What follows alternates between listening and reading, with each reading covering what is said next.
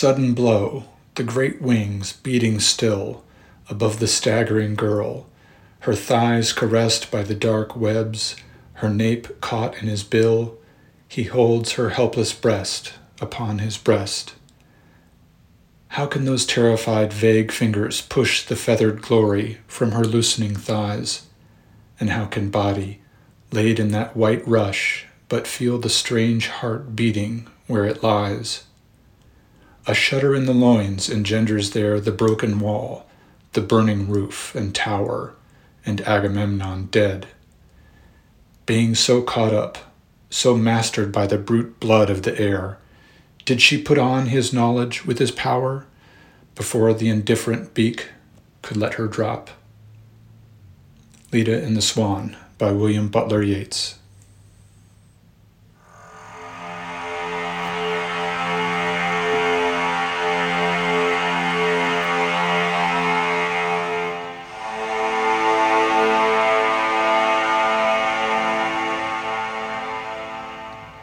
Hello and welcome to the Western Traditions Podcast. My name is Rob Paxton. This is the fifth episode of The Greek Sun, a podcast series about ancient Greek history. Presently, we are in the first unit of that series, which focuses primarily on the dark ages that preceded the classical age. This is the age of Homer, the age of myth, the age of heroes. Before we get underway, I wanted to once again let listeners know about a great book that just came out. It's called The Rape of Persephone, and it deals with one of the subjects in Greek mythology that I will be addressing in this episode. Monica Brilhart, the author of the book, has written a powerful narrative that reinterprets the myth of Hades and the abduction of his child bride, the goddess Persephone. Referencing knowledge of the Minoan civilization and utilizing the most ancient of Greek myths about the Titan War, Brilhart composes a prehistoric romance that neither shies away from the, from the brutality of the ancient world nor fails to appreciate its beauty. You can purchase The Rape of Persephone on Amazon today in paperback or in Kindle version. Now, this episode will continue in the tracks of the previous episode in telling you a little bit about Greek mythology. I stress the word little. Even in the two episodes that I have devoted to this topic, I cannot begin to give any of the mythological figures and their stories the appropriate amount of time or focus that they require. The purpose of this podcast project is to give listeners a basic understanding of Western history and its cultural traje- trajectory. I therefore speak very briefly about a number of topics that I could spend hours and hours on, given the opportunity. Such an in depth study would be appropriate if I were preparing someone to write a college thesis on specific subjects. But the purpose of this podcast is rather to make a quick trip through some very weighty and significant subjects. Furthermore, Learning a little about some of these gods and heroes will also be important later on because many later Greeks, even in historical times, will trace their lineage back to these divine and semi divine beings. You may consider them to be mythical, but if someone believes that he is a descendant of Zeus, or Heracles, or Agamemnon, then you should probably know a little bit about those mythical figures in order to understand what that individual thinks of himself. Nevertheless, everyone gets a brief treatment here, I will have to leave it to you when you hear something that you would like to know more about to dig deeper and discover more. One way to accomplish this would be to visit my website at western traditions.org. That's western traditions.org. Along with all the episodes, you will find there great, ba- great book recommendations as well as helpful pictures, maps, and transcripts to assist you in your search for more information about our Western traditions. One more note before we start.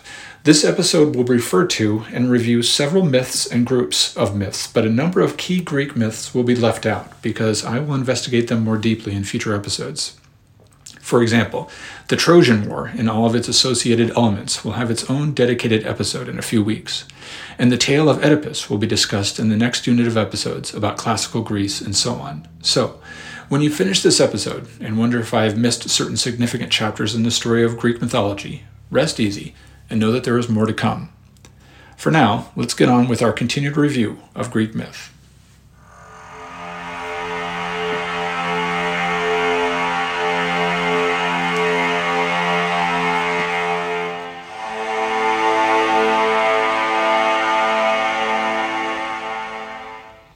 I'll begin with a body of tales focused primarily on the sexual escapades of Zeus even people who admit to knowing very little about Greek myth, even they almost always know of the fame of Zeus's dalliances and romances with a variety of females, whether they were mortal women, goddesses, or one of the many semi divine creatures that inhabit the mythological world, such as nymphs, dryads, and more. I begin with samples of these tales not only because they are so well known among even those who knew very little about Greek myth, but also because they constitute such a large portion of the whole body of stories. Anyway, Zeus got around. He never met a beautiful woman that he didn't like, and being the king of the universe, he rarely, if ever, passed up a chance to breed with her. I could do an entire episode, perhaps an entire series of episodes, just on the stories of his bedroom conquests. Not that many of them take place in a bedroom. The first of his romantic endeavors has already been briefly mentioned in the last episode. After the Titan War, according to Hesiod, Zeus took the goddess Metis as his wife. She was one of the many Oceanids, the thousands of children of Oceanus. However, Zeus learned of a, pro- of a prophecy that this goddess would produce heirs for him that would equal or surpass him in wisdom and power. Specifically, after giving birth to a daughter, Metis would then, according to the prophecy, produce a son who would usurp his power, as Zeus had usurped the power of his own father Cronus. Now, Hesiod, in his Theogony, referenced frequently in the last episode, tells this story rather quickly and without elaboration. He says simply that Zeus put her away inside his own belly. Elsewhere, the story is developed that Zeus convinced Metis to transform herself into a fly, and then he swallowed her. As Hesiod does explain, Zeus did so in order that she might think for him with her great wisdom trapped inside him. Now, Metis remains trapped inside Zeus, but her daughter does escape, springing from Zeus's forehead. Again, according to Hesiod, her wisdom equals that of Zeus. The king of the gods apparently accepts this result, and this child, Athena, is the first to take her place among the Olympian lineup alongside those first great six children of Cronus. Some stories of Zeus's amorous pursuits were mentioned in the previous episode as well, when the other Olympian gods were also briefly described. For instance, there is the story of Leto, the goddess with whom Zeus had one of his earliest affairs and who gave birth to the twin gods Apollo and Artemis. As with many of Zeus's lovers, after his official union with Hera, Leto suffered the persecution of Zeus's divine wife for some time. Now, Semele was a priestess among the Greeks. Zeus observed her faithful sacrifices to him and noticed her beauty as well. He came down to lie with her multiple times in the form of an eagle, one of Zeus's favorite disguises. One presumes that he changed into some human or humanoid form before consummating the relationship with her, but Given some of the stories that follow, and the already recounted story of the bizarre love triangle involving King Minos, his wife Pasiphae, and a bull, we can only speculate. Now, Semele, fooled by Hera into thinking that her lover was not really Zeus, demanded that the god comply with one unspoken request from her. Now, Zeus is so overpowered by her beauty that he agrees to give her anything she asks for. She asks then for Zeus to reveal his divine form, and not just stand there in his mortal disguise. Forced by his promise to obey, Zeus shows Semele his true deified appearance, and she, of course, dies, destroyed by lightning, according to some traditions. Now, according to many of these traditions, Semele was pregnant during this episode, and Zeus managed to save their child somehow, and he continued to nurture it in an artificial womb that he made by sewing the fetus into his thigh. Sometime later, the child emerged and was born from Zeus for a second time. This son of Zeus, Dionysius, was sometimes called the twice born because of this tale of his origin. Dionysius will also be the focus of a very important religious movement in classical and post classical Greece, as well as the Roman Empire before the coming of Christ. And there'll be more on that in the future. Now, I opened this episode with a reading of a famous poem by William Butler Yeats, an Irish poet who lived in the late 19th and early 20th century. The poem is heralded by many as one of the most powerful pieces of poetry from the last century, and it concerns a Greek myth about the seduction of a human woman, Leda, by the king of the gods. Now, do not make, mistake this Leda for Leto, the previously mentioned mother of Apollo and Artemis. This is a different woman. Now, the ancients were probably most interested in this tale because the product of their union would be, among other people, the beautiful Helen, who would later go on to become the cause for the Trojan War. The face that launched a thousand ships, as she is sometimes remembered. We will talk more about her too in future episodes. Per the myth, as it is handed down, Zeus fell in love with Leda, the wife of King Tyndareus of Sparta. Now, later on, I will speak of Sparta as we re- might remember it today, the Sparta whose culture produced the famous soldiers that held back the Persian army at Thermopylae. But Tyndareus, the husband of Leda and the king of that city, ruled over a completely different people culturally and probably biologically as well, since if he has any basis in reality, he would have ruled sometime during the second millennium BC, during the Mycenaean dominion, long before the 300 faced down the immortals of King Xerxes. Nevertheless, as the story goes, Zeus became enamored of Leda and came to her in the form of a swan. Like most Greek myths, there are a variety of ways that the story is told. In one version, Zeus appears to her as a swan fleeing an eagle that was in pursuit. She takes Zeus, the swan, into her arms, and later that night they consummate their relationship. And on the same night, she sleeps with her husband Tyndareus. This strange encounter has stranger results. Leda produces two eggs from which hatch four characters of great importance in Greek mythology. Helen, who would later marry Menelaus, her sister Clytemnestra, who would marry Menelaus' brother Agamemnon, and the twins Castor and Pollux, now remembered as the twins of the Gemini constellation of the zodiac. Which children were mortal descendants of Tyndareus and which were the children of Zeus depends varying on which tradition or author you read, but the generally accepted version of events tells us that only one of the twins, Castor, was immortal, but that he asked to share his immortality with his beloved brother Pollux. There will be more to say about all of these individuals in future episodes, but let's carry on with the romantic adventures of Zeus for the moment. The story of Europa is an ancient Cretan tale as are many of the oldest stories in Greek myth, coming out of the Minoan civilization on that island. Zeus, having seen Europa and fallen in love with her, noticed that she often went to observe her father's herds of beef cattle. Per his usual, Zeus disguised himself as one of these beasts, taking the form of a most beautiful bull. Europa approached, stroked the bull's sides, and then mounted the animal. Zeus saw his chance and immediately rode away with Europa atop his back. He ran into the sea and swam to Crete with his new love. There, they consummated the relationship, and she gave birth to a baby boy who would someday become King Minos, king of all Crete. Europa is remembered as the first queen of Crete, and the continent of Europe is named after her. It is, one, it is once again interesting here to see how bulls play such a large role in ancient mythology. Zeus takes the form of a bull here, and Poseidon later gifts a magnificent bull to Europa's son, as recounted in the story of King Minos.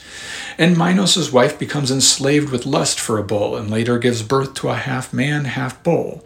And recall the golden calf the Israelites worshipped in the desert, and the reverence for cattle among the Hindus, and the Cretan bull jumpers, and the Egyptian goddess Hathor, who is pictured as a great cow in the sky and the Sumerian story of the Bull of Heaven sent to destroy Gilgamesh and Enkidu. In the West, this religious fascination with the bull will fade, leaving remnants here and there, such as in the bullfighting of Spain.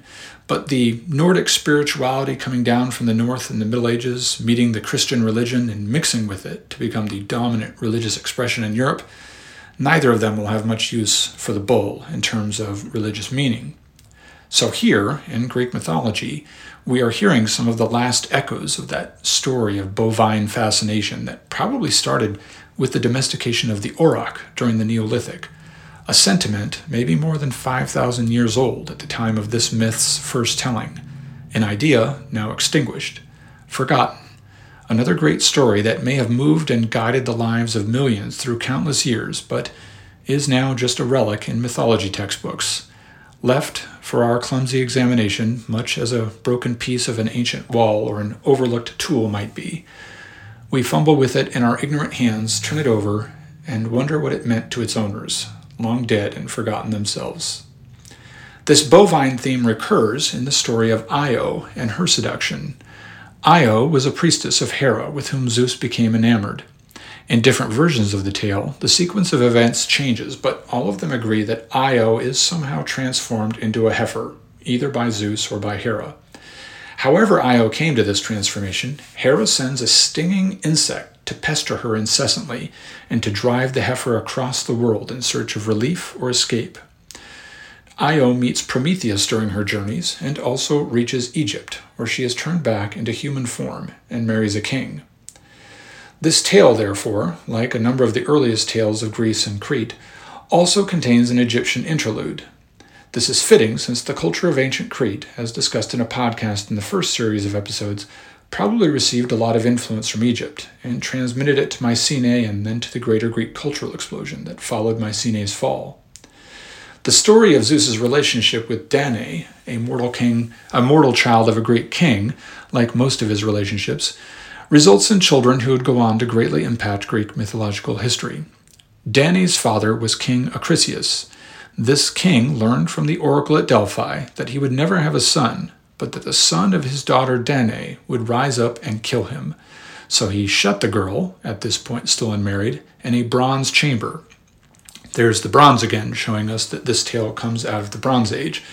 All powerful and all seeing Zeus, however, took note of Danae's troubles and of her beauty, of course. Zeus's approach to her was quite unusual. The chamber was not airtight, obviously, though it was otherwise sealed with no doors or windows. So Zeus took the form of rain and flowed down through the only opening, the skylight through which air and light reached Danae. As rain flooded the floor of the room where she slept, Zeus flowed into her womb, and she became pregnant with Perseus, um, about whom we will hear later in this episode. Now, before leaving this topic, I point out how once again we see this theme of fathers fearing sons or grandsons or the pre- next generation and worrying that they seek to destroy them or trying to present their, prevent their conception so that this doesn't happen. This recurs again and again in Greek myth. Now, there are many more myths about Zeus's romances, but I will finish with his affair with Ganymede. Ganymede was a Trojan youth, apparently the son of a king, though he is depicted as a young shepherd boy as well. Zeus sees how beautiful he is and comes down in the form of an eagle to seize him and bring him back to Olympus to be his cupbearer. That is Ganymede's official status in Greek mythology, Zeus's cupbearer.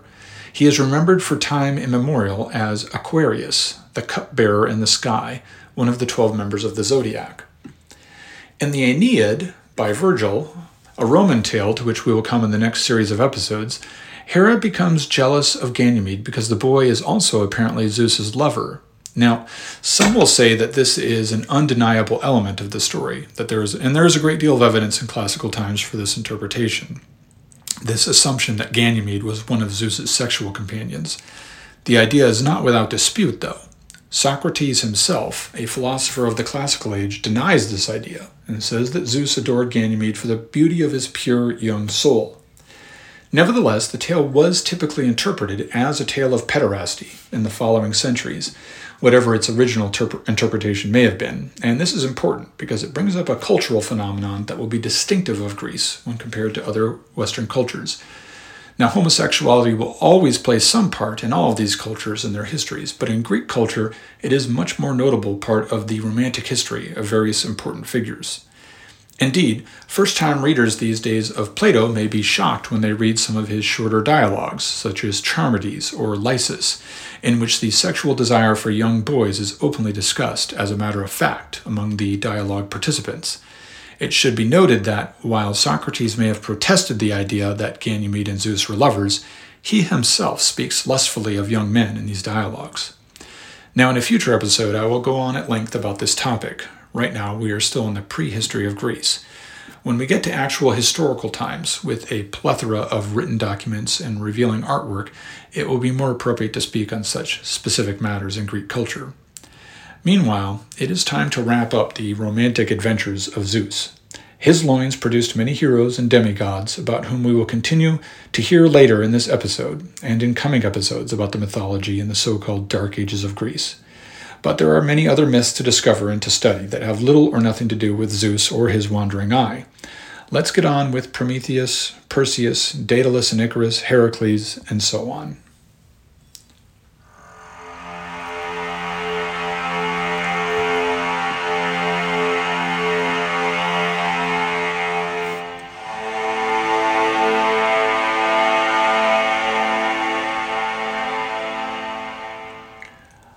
Continue with the story of Persephone. Many of you may already be familiar with it to some extent. Perhaps you learned of it in school. The bare bones of that tale are that Hades emerged from the underworld and kidnapped the daughter of Demeter, taking her back down to his dark home beneath the earth, where she rules part of the year as his queen. Now, there is a great deal of historical and archaeological evidence tying this tale to Cretan myths, to the Minoan civilization there. Perhaps someday Linear A, the written language of Minoan society, will be deciphered, and we will be able to speak much more precisely about the origins of Greek mythology's most primal tales, such as this one. Until then, we just have the tale itself, and scraps of writing and fragments of relics here and there to tell us something more about the meaning of this story.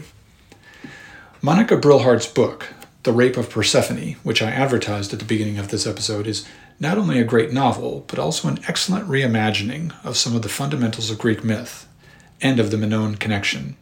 But back to the story as we have it. Demeter was the harvest goddess of the Greeks, and such goddesses are also by nature fertility goddesses, though not strictly in the sense of lustful passion like Aphrodite, but rather goddesses of fecundity, of prosperousness, of plentiful grain harvests, and heavy succulent fruit in the orchards, and olives hanging in ripe bunches. Demeter was also one of the children of Cronus and a sister of Zeus. Zeus had one child with her, their daughter's name was Persephone. According to this tale, Persephone was wandering one day in the fields, presumably under the shining sun, when Hades, her uncle and the god of the underworld, emerged from a suddenly opened fault in the earth and captured her, bringing her back down to his subterranean realm and making her his wife, the queen of the dead. Known as the Rape of Persephone, this tale and all its unfolding tries to explain the changing of the seasons. Therefore, we presume that it must be a very old story, perhaps even much older than the Minoans, who may have just been telling a story that they themselves had inherited. Now, the name of Persephone probably has Proto Indo European roots, as the ancient Sanskrit of India even has a similar word meaning ear of grain, suggesting that Persephone in some way may have been worshipped very far back in Indo European history, back perhaps to the earliest farmers of the Neolithic, even. But interestingly, there are also Mesopotamian connections to this story, as the ancient Sumerians also had a story about a goddess being abducted into the underworld where she became queen. Now, in the Greek story, Persephone's mother, Demeter, was of course distraught when her daughter disappeared. Hecate, a previously mentioned goddess of diverse talents, helps her to look for her divine daughter. After some indefinite period of time searching, Demeter learns that Persephone has been abducted by her brother Hades. She protested to Zeus, either as a result of Persephone's disappearance or due to Demeter's influence. The loss of Persephone also plagues the world above. Plants and trees stop growing, no fruit is produced, no harvest is forthcoming. Zeus, having condoned his brother Hades' actions ahead of time, now regrets it, especially after Demeter pleads with him. He orders Hermes to go and retrieve Demeter's daughter. Hades, however, is not so easily convinced to let go of the girl that Zeus had promised him. He tricks Persephone and has her eat seeds from one of the pomegranates of his realm. Now, per a warning from Zeus to Demeter earlier in the story, Persephone would only be allowed to return to her mother so long as she did not eat any of the food of the underworld. Having been tricked into breaking this taboo in a classic Greek plot twist, Persephone's promised release is altered. This is just another example of the Greek embrace of tragedy, of the way that simple decisions, seemingly innocent and unimportant, can drastically alter one's life irrevocably, usually for the worse. Zeus arranges a compromise between Demeter and Hades. Persephone will remain in Tartarus, the world below, with Hades for some portion of the year. At the end of this juncture, she will emerge from below and return to her mother, the goddess of the harvest. One early tradition places Persephone in the underworld for four months of the year. A later tradition says six. Thus, winter and spring are explained for the ancient Greeks. Now, most of the aforementioned story is taken from the Homeric Hymn to Demeter, a religious song probably composed sometime during the Homeric era and utilizing the same meter and style as the works of Homer. Now, Persephone and Demeter, both separately and together, like Dionysius, are the focuses of cultic worship in both ancient and classical Greece. I'm going to delve deeper into these cults and their rituals when we come to the next unit of episodes on classical Greece.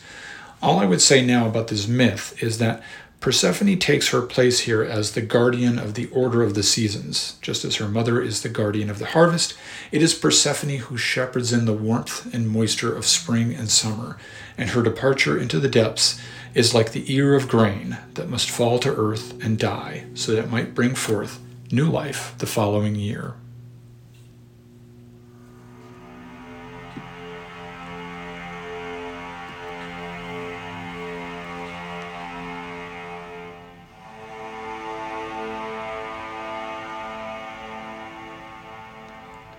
And now for a medley of important myths. Another early story of Greek mythology concern, concerns Prometheus. Now, Prometheus was one of the Titans, and apparently one that was not condemned by Zeus after the Titanomachy. Translated, Prometheus's name could be rendered as foresight. It is presumed, without any textual evidence to support it, that Prometheus either didn't play a part in the war versus the Titans or that he was on Zeus's side. This explains how Prometheus is even in a position to put himself in opposition to Zeus sometime after the Titan War. There are various versions of the story, but they all focus around one idea that Prometheus gave fire to humanity. One version suggests that he gave it back to humanity after it had been taken away by Zeus, while others declare that a human knowledge of the use of fire originates with this Titan. Regardless, the story is not simply about the use of fire, but rather it is a savior story. And the fire is not just the combustion of wood, heat, and oxygen. For the Greeks, Prometheus is the one who provided them with the means for civilization, not just fire, but knowledge, technology, and so on. Now, Prometheus angers Zeus, however. According to most traditions, it is this assistance to mankind which earns him Zeus's disfavor. Like the god of Noah in the Bible, Zeus had come to look upon humans with disgust and was ready to be rid of them. But Prometheus revived their hopes with the tools of civilization. So Zeus cruelly revenged himself upon Prometheus. He chained the rebellious Titan to a cliff face or a stony crag and sent an eagle to tear out his liver.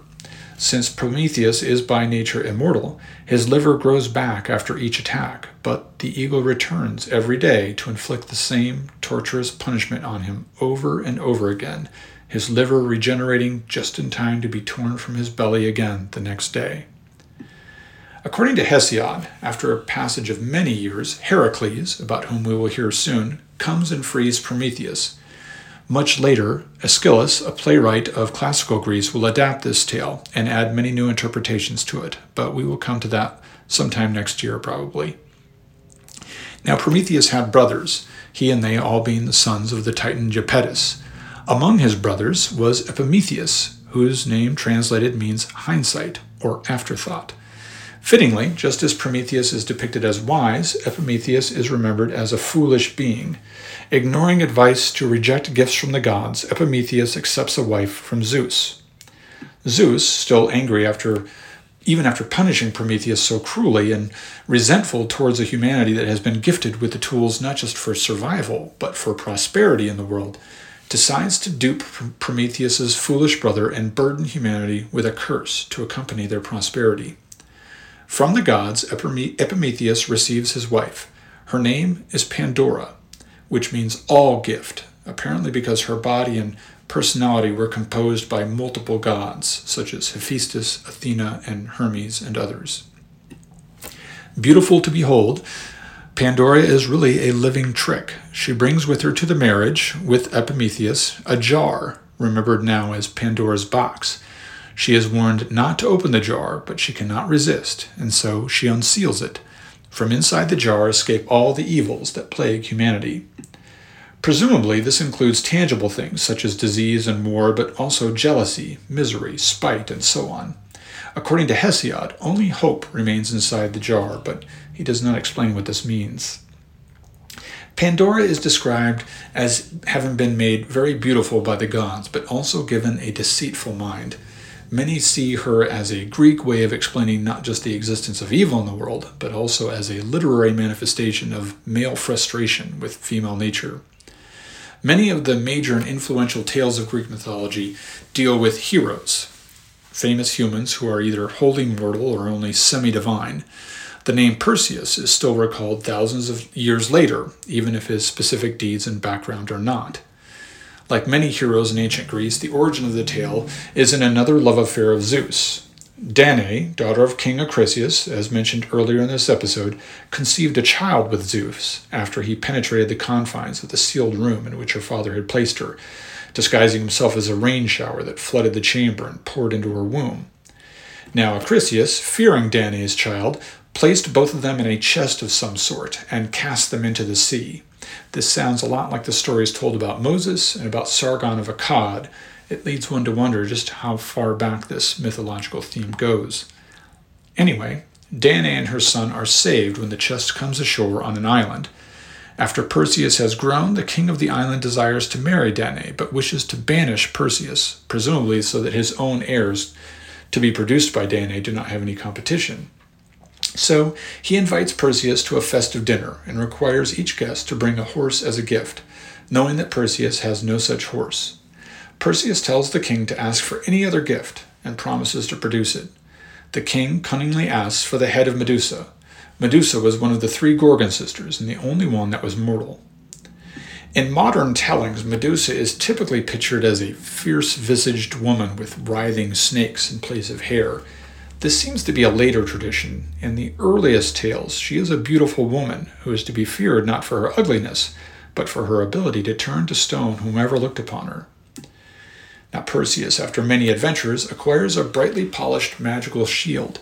He uses it to catch Medusa's reflection, and, thus not seeing her actual form but only her reflection, he is able to slay her, cutting off her head with a magical sword which he also acquired in his adventures. On his way back home, Perseus saves the beautiful Andromeda, who has been chained to a rock near the ocean in order, in order to be sacrificed to a sea monster. He slays the monster and takes Andromeda as his wife.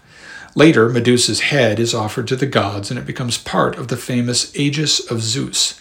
This Aegis was sometimes depicted as a shield or a breastplate, or sometimes as a device which Zeus would hold aloft, inspiring terror in all his enemies. He lent this out at times to other gods, as we will see when we come to the Iliad. From the blood spurting neck of the, the decapitated Medusa sprang the famous Pegasus, the winged horse of myth, who would go on to take part in other stories which I will not get into here. Now, Orpheus is an unusual hero for Greek myth in that he is not remembered primarily for feats of physical strength or daring, but rather for his poetry and music. He was considered by many Greeks to be the godfather, so to speak, of all lyricism. His father, in many traditions, was Apollo, though others speak of him as a mortal born to a king. Orpheus is remembered today primarily for his descent into the underworld, this theme is seen again and again in mythology that of the hero descending into the underworld and then returning to the world above, usually bringing back some kind of knowledge or wisdom, though it may involve the retrieval of a physical object or a person, or the same intent anyway. We will see this again in future podcast episodes with a variety of myths lasting right up through the time of Jesus and beyond. In the case of Orpheus, the most well known version of his journey describes his desire to retrieve his dead wife, Eurydice, from the realm of Hades. She dies on her wedding day, trying to escape a satyr who is chasing her. Now, satyrs are Greek mythical creatures with the upper body of a man and the lower portions of a goat. They were lustful and ever ready creatures who were always on the lookout for passing human females to rape. Running away from this satyr, Eurydice is bitten by a poisonous snake and dies. Now, Orpheus, overwrought with grief and already a master of musical talent, begins to play songs of unspeakable sadness. Moved by his sorrow and his music, the gods advise him to travel down to the underworld to try to appeal to Hades and Persephone to release his love from death's grip. Orpheus makes the journey. His dedication and his music impress the king and queen of the dead so much so that they agree to release Eurydice, his wife. But there is a condition. She must follow him back to the surface world, and he must not look back at her until they are both back in the sunlight. Orpheus fails this test of faith and obedience to the gods. When he has crossed back over into the light, he does not wait for Eurydice to do the same, and he looks back desperately to see her. He sees her, but then his beloved recedes back into the darkness, now lost forever, and without appeal to death. If this sounds familiar, it may be that you are thinking of the biblical story of Lot and his wife escaping from the ruin of Sodom and Gomorrah, though it, it is the wife in that story that, who fails to obey the divine order to not look back and suffers transformation into a pillar of salt. Now, later, during the era of classical Greece, if not before then, Orpheus, just like Dionysius and Demeter and Persephone, would become the central figure of another religious movement and religious rites. We will discuss all of that in the second unit of episodes about ancient Greece, probably sometime next year. Now, there's a lot to be explored in such stories and their existence across a broad spectrum of mythologies and different cultures, from the descent into the underworld and these always failed tests of faith and obedience, and the inevitability of both death and the will of the gods, as Gilgamesh discovered when he returned empty handed and unsatisfied from his own journey into the underworld in the Sumerian epic about him. These would all make excellent research topics for a thesis, but we must cover a lot of ground. So let's move on.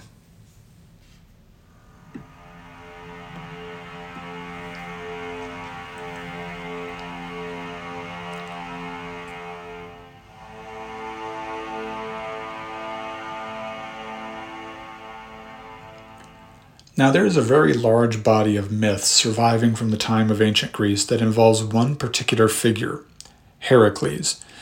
You might know of him through the Romanized version of his name, Hercules, but we will stick with the Greek original in this series of podcasts.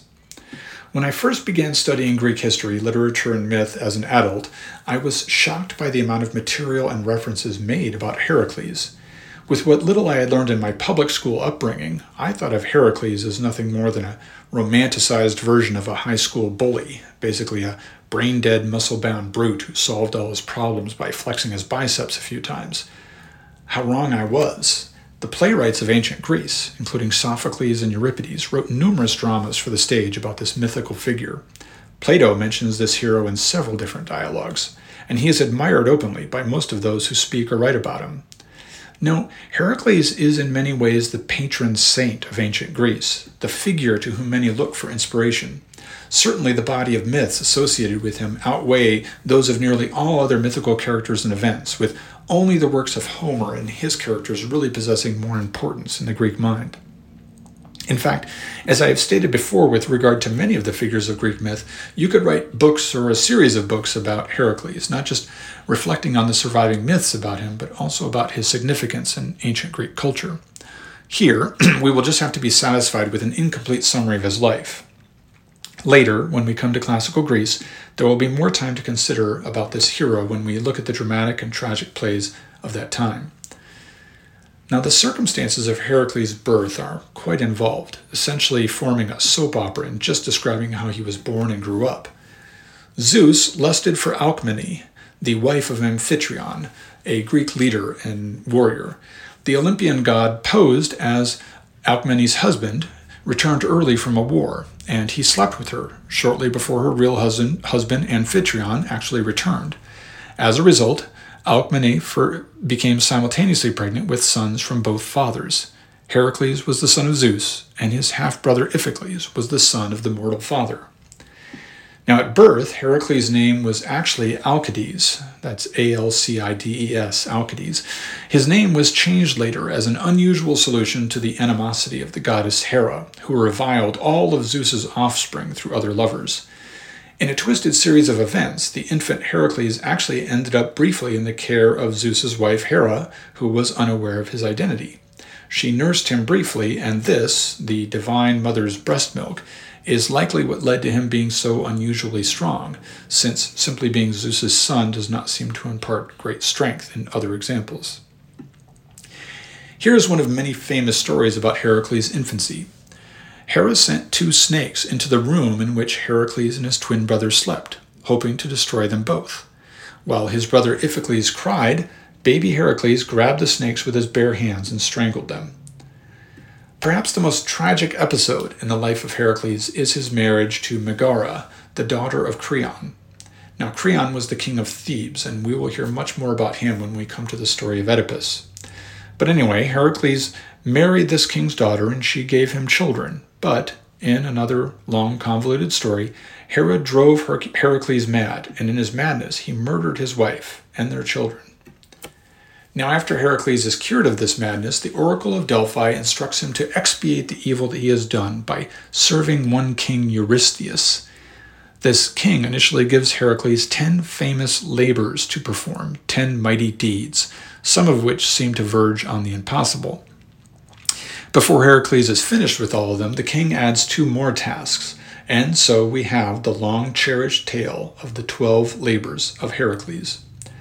I will not describe all of these labors. The most important point that I can make about them, though, is that they are not a series of encounters in which Heracles flexes his muscles and kills a beast or lifts something heavy. Does his strength play a role in his heroism and his fame? Absolutely. But Heracles is more admired for how he uses his strength as a tool of his wits, which are sharp.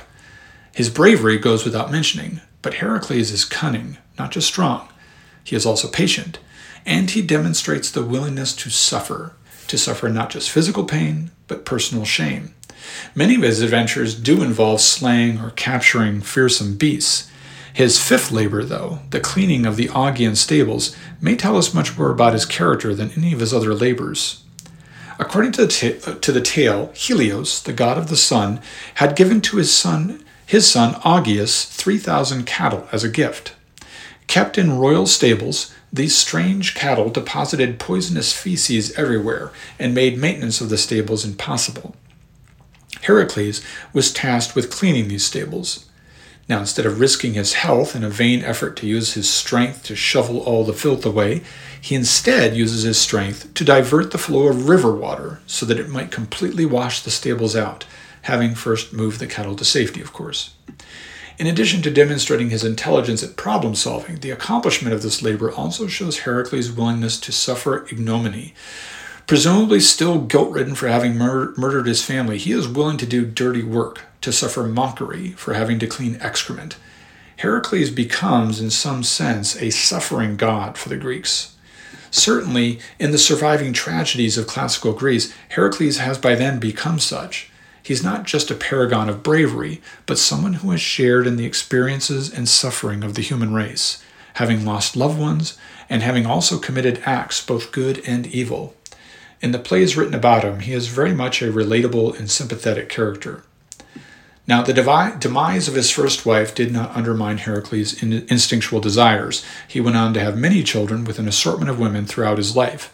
His posterity is sometimes referred to as the Heraclids, or the Heraclidae in English, the sons of Heracles. In particular, the, ch- the children of one of his sons, Hyllus, were referred to this way. Now, the sons of this Hyllus, these Heraclids, were cheated of their inheritance, their dominion over the Peloponnesian Peninsula, by the same king Eurystheus who had burdened Heracles with his twelve labors.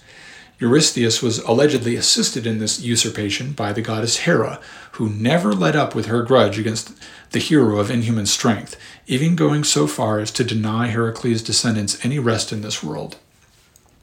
The Heraclids, after being run out of the Peloponnesus, initially sought refuge in Athens before retiring farther north to Thessaly, a northern part of Greece. Generations later, according to the legend, they came out of Thessaly and returned to the Peloponnesus, conquered it, and became the various peoples living there in classical times, including the Spartans that we remember. This episode of legendary history is known as the Return of the Heraclids. Now, many modern day researchers interpret this legend of the Heraclids as a way of explaining the presence of the Dorian dialect of Greece throughout the Peloponnesian Peninsula.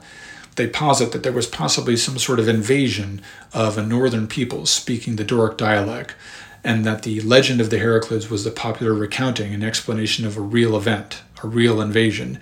This may have something to do with the invasions of the Sea Peoples or perhaps with the Bronze Age collapse. However, there is virtually no evidence to support this idea, neither the legend nor the purported invasion that it may be trying to explain.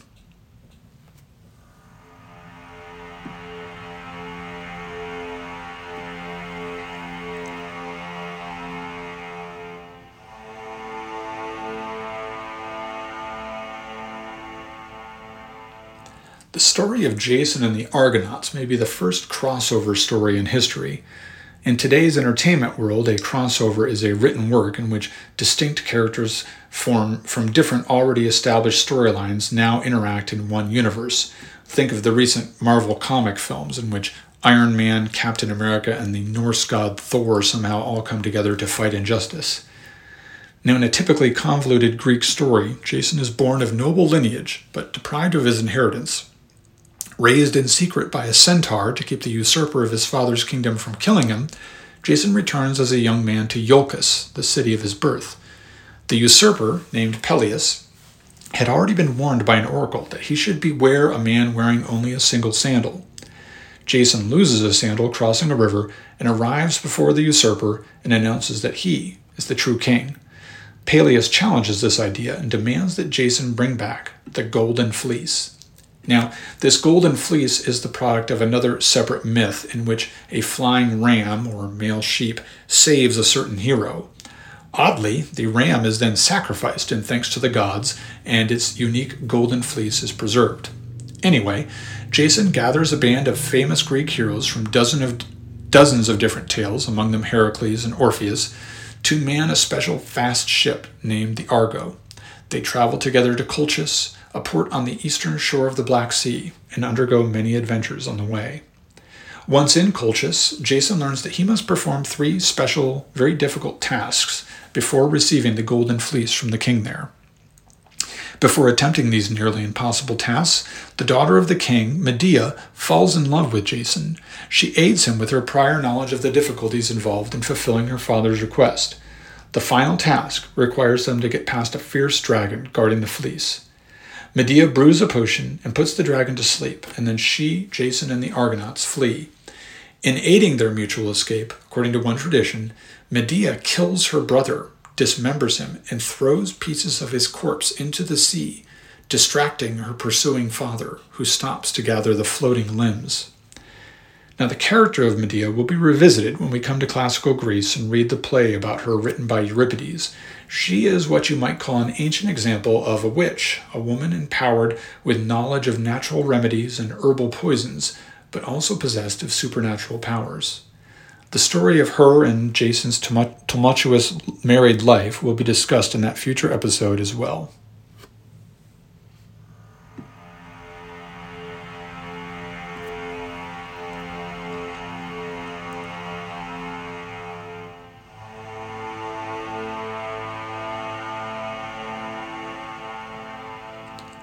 There are a host of other myths worthy of discussion. You may know the names of Daedalus and Icarus already. Daedalus was a famous genius of the Aegean realm, known not for any supernatural powers so much, but more for his knowledge of physics, architecture, and the general mechanics of everything. He is credited with the invention of various tools and weapons in different traditions, and he is most notably remembered as the designer of the labyrinth of King Minos, in which dwelled the Minotaur. Daedalus appears in more than one myth as a supporting character, but in the myth about his son, Icarus, he is a central and tragic figure. In the previous episode, I mentioned the myth of the labyrinth of King Minos and the Minotaur there. After the Greek hero Theseus killed the Minotaur and escaped with the daughter of Minos, this long suffering king had the genius designer Daedalus and his son imprisoned in that same labyrinth as punishment for aiding Theseus. Now, Daedalus knows that escape by sea or land is pointless, as King Minos had such a long arm and controlled all routes in and out of the kingdom. So the famous inventor constructs two pairs of wings from fallen bird feathers and string and wax. Presumably, the labyrinth was roofless. The father and son then fly up out of the maze and away to safety. Now, Icarus loses his, his own life in providing us with the moral of this story. He refuses to follow his father's advice to stay low and away from the sun as the two of them flee the island kingdom by air. Icarus soars high in his ambition and his recklessness. The heat of the sun melts the wax holding the wings together, and the boy falls to his death. Now I could go on forever, falling like Icarus deeper and deeper into the sea of myth. I still have not told you of the nine muses, who inspire men to seek greater knowledge and skill, or the three graces of beauty, charm, and creativity. Or what about Narcissus and Echo, Eros and Psyche, the numerous stories of Apollo, Artemis, and Athena and their admirers, lovers, and rivals, and I've skipped Sisyphus, who eternally dwells in Tartarus, rolling a boulder uphill, only to see it rolled back down before he can successfully reach the top. And did you know that the ancient Greeks had their own version of the story of Noah's flood, in which Deucalion and Pyrrha, husband and wife, escape a flood sent by a predictably angry Zeus.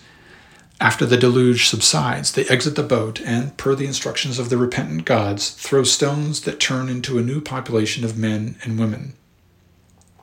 I could make the episode longer, but it would only include every detail of every myth by becoming an encyclopedic killjoy of a podcast. Already, it is a somewhat dry run through the major myths of ancient Greece. But there are more myths to come. I will discuss them as they become pertinent to certain specific episodes in Greek history, but I will admit now I will not do justice to Greek mythology within the confines of this podcast. Hopefully, though, I will achieve at least my minimum goal of familiarizing the listener with some of the most critical themes in Greek myth, not just those that demonstrate ancient Greek thought, but more particularly those that continue to play a role in the modern Western mind. And hopefully, you are inspired to find a book that will satisfy your curiosity about these matters. Some of them are advertised on the website at western traditions.org. That's western traditions.org. Eventually, as we will see in future episodes, Western philosophy and religion will turn away from this pagan foundation toward Christianity.